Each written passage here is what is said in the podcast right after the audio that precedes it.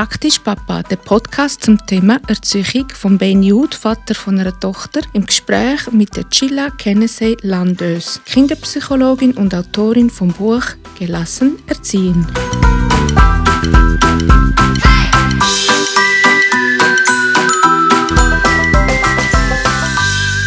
Die erste Schnapsfolge sozusagen, äh, die elfte Folge, Routine versus Rigidität. Und äh, ich bin ganz ehrlich, äh, Routine, ja, das hat mir direkt etwas gesagt, aber Rigidität ist bei mir so ein bisschen ich sage es schwammig vom Begriff her. Darum hätte ich jetzt vorgeschlagen, tun wir doch mal schnell die Definition von diesen zwei Begriffen einmal schnell am Anfang klären. Also Routine und Rigidität. Mhm. Also ich denke, Routine ist für viele Leute etwas bekannt. Immer in den gleichen Minuten, immer am Viertel ab sechs wird gegessen, immer am sieben steht man auf. Das sind so Abläufe, wo man sich wie nicht muss fragen. Die sind oft automatisiert und ohne sich groß zu überlegen, macht man es. Jetzt, die Rigidität ist eigentlich nicht ein Versus, da muss ich ein bisschen korrigieren, sondern Rigidität bedeutet, wenn ich ohne die Routine nicht mehr kann. Also jetzt nehmen wir an, es passiert irgendetwas und ich kann eine gewisse Routine nicht mehr einhalten. Und so ist das Leben.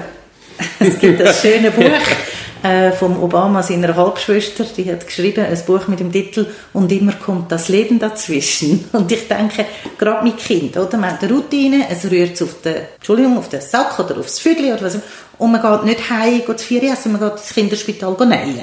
Die Routine ist dann durchbrochen. Und die Rigidität bedeutet die Art und Weise, wie gehe ich im Grunde genommen mit Unerwartetem um und wenn die Rigidität hoch ist, dann werde ich sehr schnell verunsichert. Und dann kommt eben die Verunsicherung beim Kind an. Und das wiederum erschwert dem Kind in einer verunsichernden Situation gewisse Sicherheit überzukommen, weil es ja systemisch nicht vorhanden ist. Also sobald etwas kommt, wo nicht vorgesehen ist, nicht vorsehbar war, wäre es wichtig, umso mehr Ruhe, umso mehr Anpassungsleistung, umso mehr Vertrauensvorschuss in die Situation hineingeben, den eigenen Blutdruck behalten, tief ein- und ausschnaufen und dem Kind vermitteln, das ist jetzt unerwartet, das haben wir eigentlich nicht so wollen. Okay, aber wir lösen es. Und die Rigidität ist eben so das eine Extrem, wenn ich sofort aus meinem gesamten Konzept rausgehe, wenn etwas Unerwartetes kommt. Okay. Also da kann man eigentlich einfach sagen, Routine bringt Sicherheit, äh, Ruhe und zu wissen, was passiert, was passiert als nächstes mit sich. Und umgekehrt, Rigidität ist dann nicht nur böse. Nein, gar nicht. Also Rigidität beschreibt im Grunde genommen eine Persönlichkeitsstruktur im weitesten Sinn. Du kannst ja sagen, kognitiv flexibel. Wie flexibel kann ich auf etwas, was unerwartet ist, adäquat reagieren? Und wenn eine Person eher als rigid beschrieben wird, dann fällt es ihr schwer, eine schnelle Anpassungsleistung zu machen. Und das gibt's. Also ich denke, Corona ist eines der Paradebeispiele gewesen. Äh, wir sind ja immer noch so ein bisschen in dem Corona-Zeug. Und da hat es Leute gegeben, ich habe jetzt gerade eine Statistik gehört, dass Leute, die ein ADS oder beziehungsweise ADHS haben, viel besser damit haben können umgehen, wie die Leute, die das nicht haben. Weil sie sind kognitiv flexibler, sie sind anpassungsfähiger. Rituale sind eh nicht ihres, ah okay, dann habe ich Homeoffice. Ah nein, dann gehe ich halt wieder da, oder? Das wird in einer vorhersehbaren, strukturierten Gesellschaftsstruktur ist für einen ADHSler schwieriger. Dafür gibt es für die, die das nicht so haben, die Sicherheit. Mhm. Und auf der anderen Seite hast du eben die, die Mühe haben, wenn sie überhaupt nicht wissen, was passiert als nächstes. Und das ist so der Begriff Rigidität. Es ist überhaupt nicht böse, solange man sich bewusst ist. Also jetzt nehmen wir an, ich erkenne mich in dem wieder. Ah, mhm. Ah, okay, ich habe Mühe mit Übergang mit Unerwartetem. Wenn ich es mir bewusst bin, dann kann ich schauen, dass innerhalb vom Unbekannten gewisse Ritual doch noch entstehen. Nämlich, ich fange an mit, ah, ich bin irritiert. Da ist etwas nicht so, wie ich es erwartet habe. Wenn ich irritiert bin, schnaufe ich dreimal tief und aus. Und automatisch hast du wieder irgendein Pattern, irgendein Muster drin, wo macht, dass das eigene System sich wieder beruhigt und dann kannst du wieder adäquat am Kind das nötige ruhige Feld geben in der Unruhe hinein. Aber eben gerade die Irritiertheit, da reagiert man ja dann, ich sage ein bisschen ferngesteuert, da kommt ja dann die innere Unsicherheit, äh, eben äh, wenn man jetzt zum Beispiel irgendwie in einen Laden geht und Hefe wette posten, im ersten Lockdown, Hefe und Toilettenpapier ja sehr gefragt gewesen. Jetzt gehe ich ans Gestell und voilà, kein Hefe, der Griff ins Leere quasi. Im ersten Moment eben die Irritiertheit und dann vielleicht noch der Gedanke, die Affen können nicht einmal das auffüllen, was soll jetzt das? Aber ich werde jetzt in meiner Routine gestört, dass man da sich nicht in eine Abwärtsspirale bewegt. Was braucht sie in diesem Moment? Da gibt es ein fantastisches Buch von Sebastian Mauritz. Das ist ein deutscher Schriftsteller und er hat das Buch geschrieben Immun gegen Probleme, Stress und Krisen. Und dort schreibt er, dass wenn eine Irritation kommt, Sprich, eine Irritation bedeutet eine Situation, wo mein Denken, Fühlen und Handeln nicht zur Situation passt. Ich bin gerade irritiert, ich, ich komme nicht weiter. Dann in dem Moment einfach nur zu sagen, hm, das ist jetzt interessant. Also, wie die Irritation annehmen und nicht schon das Gefühl haben, ui, nein, ich muss eine neue Lösung haben oder eben, keine Hilfe, nein, dann haben wir kein Brot, um Gottes Willen, was essen wir denn jetzt? Sondern, hm, interessant, keine Hilfe. Und wenn es mir gelingt, dort nicht die Energie ins Problem hineinzugeben, sondern ruhig zu bleiben, dann bleibt mein Fokus offen. Und dann sage ich, ja gut, dann gibt es heute Abend Omelette, weil Eier, Honig und Mehl. Und dort braucht es keine Hefe dazu, als Beispiel. Mhm, mhm, Wenn ich aber denke, oh nein, Jesus Maria, keine Hefe, es gibt keine... Dann mache ich einen Problemfokus und aus der Irritation gibt es ein Problem und das geht in einen Stress. Und es ist wie nicht nötig. Als zweiter Schritt beschreibt er, wenn es uns gelingt, sagen, ah, okay, das ist interessant, dass man wie weiterdenkt, ich bin sicher, das gibt Sinn. Also jetzt beispielsweise Corona, keine Hefe, hä, keine Hefe, spannend, würde ich jetzt sagen. Ja, eigentlich macht es noch Sinn, es haben alle ein bisschen Schiss, Futterknappheit, was wissen wir schon, etc. Macht Sinn, ich gebe dem Sinn. Das nächste, was er sagt, das sind so vier Sprüche, das will mir etwas sagen. Das mhm. will mir irgendetwas sagen. Jetzt beim Hefen, okay, die Leute sind verunsichert, da scheint eine Panik zu sein. Das will mir etwas sagen, okay, wie gehe ich jetzt damit um? Aber mit dem «das will mir etwas sagen» bleibe ich immer noch ruhig. Es ist auch ein bisschen mehr ein objektiverer Blick, also aus, fast ein bisschen aus der Situation raus und nicht eben in der, in der Situation gefangen, nicht mit dem Blick aufs Problem, sondern so ein bisschen Adlersystemmäßig genau. aufs Problem schauen und sagen, vielleicht, eben, mir sagt es jetzt nicht, aber irgendeinen Sinn macht Irgendeinen Sinn macht es, das will mir etwas sagen.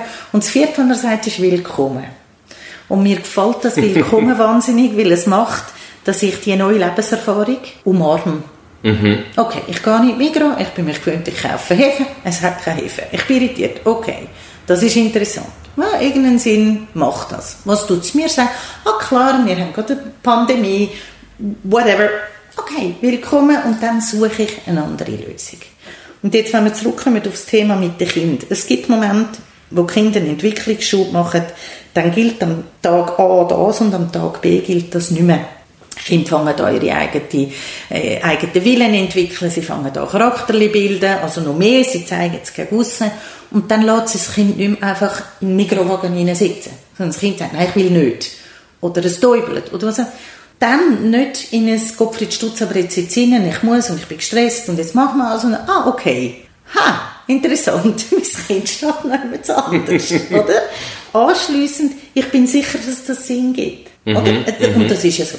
Bei der kindlichen Entwicklung gibt alles Sinn. Die Natur macht nichts, wo keinen Sinn gibt. Ja.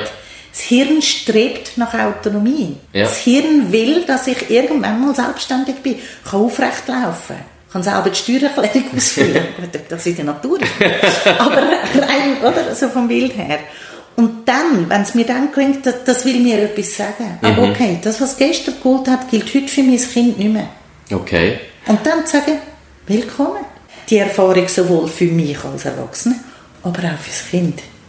Wir sind ja jetzt in der Situation mit unserer Kleinen, dass wir noch probieren, Routinen aufzubauen. Mhm. Äh, vor allem am Abend. Äh, das sind dann die Momente, wo am Nachmittag nicht wollen schlafen und wenn man dann einmal schläft, äh, nicht mehr wollen aufwachen und äh, und dann eben am Abend äh, gibt es dann einfach noch den Schluss, äh, shoppen und wickeln und es ist Bettzeit und Schlafsack etc.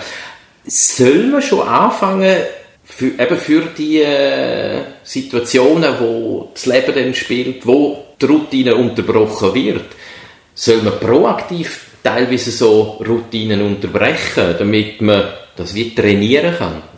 Das würde ich nicht empfehlen, weil es kommt genug früher.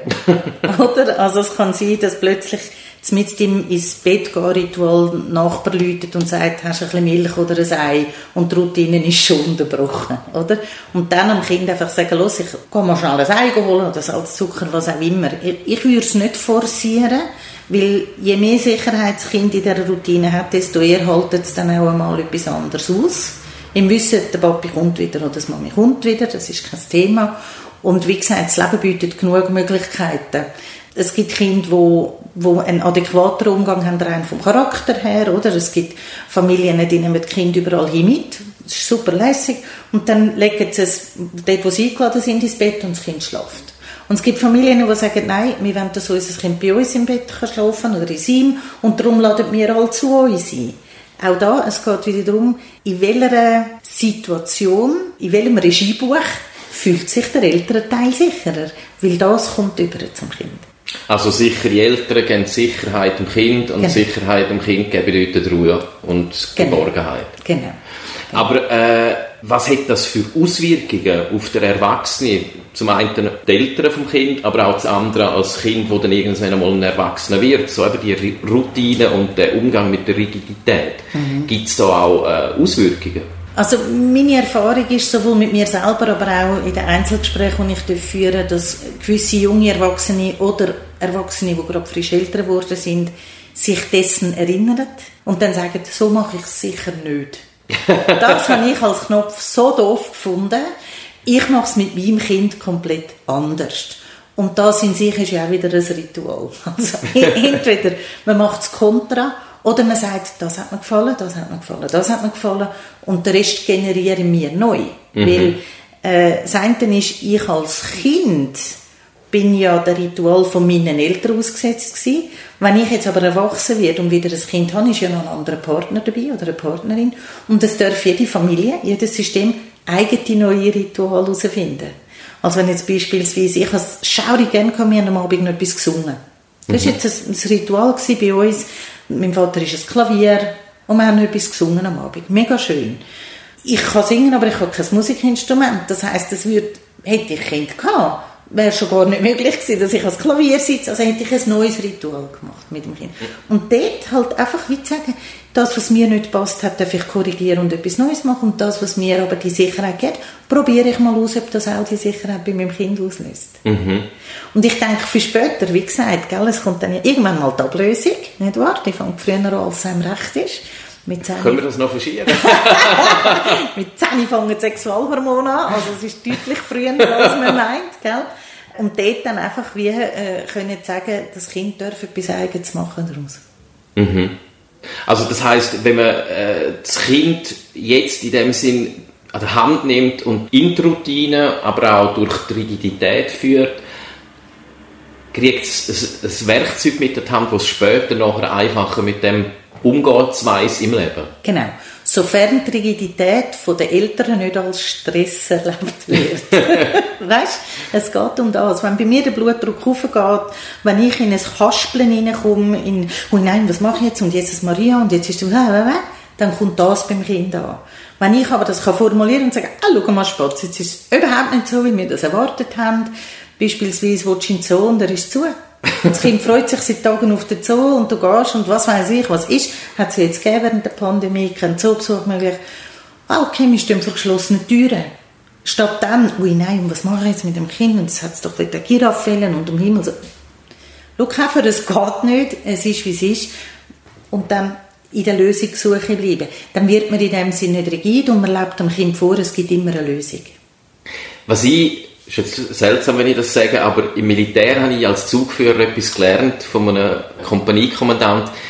Ich bin früher im, wie soll ich sagen, wenn ich eine Entscheidung haben müssen treffen, ist die relativ schnell gekommen, zack, und dann habe ich gemerkt, oh nein, ist ein Fehler, ah, stopp, alles umkehren, wieder zurück, zack, und dann hat er mir einmal gesagt, wenn du so ein Problem hast, du wirklich drei Schritte zurück machen, physisch, mhm Du musst das überlegen und wenn du bereit bist, einen Entscheid zu treffen, aber den tust du nachher nicht anpassen, dann stehst du wieder vor und dann sagst du es. Mhm. Und du kannst dir durchaus Zeit nehmen. Mhm. Wäre das jetzt in der Situation da, eben der äh, Zoo hat zu, äh, man weiß nicht gerade, was machen. Mhm. Bevor man jetzt ins Haspel kommt äh, äh, äh, und die Unsicherheit, einfach wirklich eben zwei, drei Schritte zurück machen, auf 20 zählen und dann äh, einen Entscheid treffen oder mit dem Kind ja. Genau.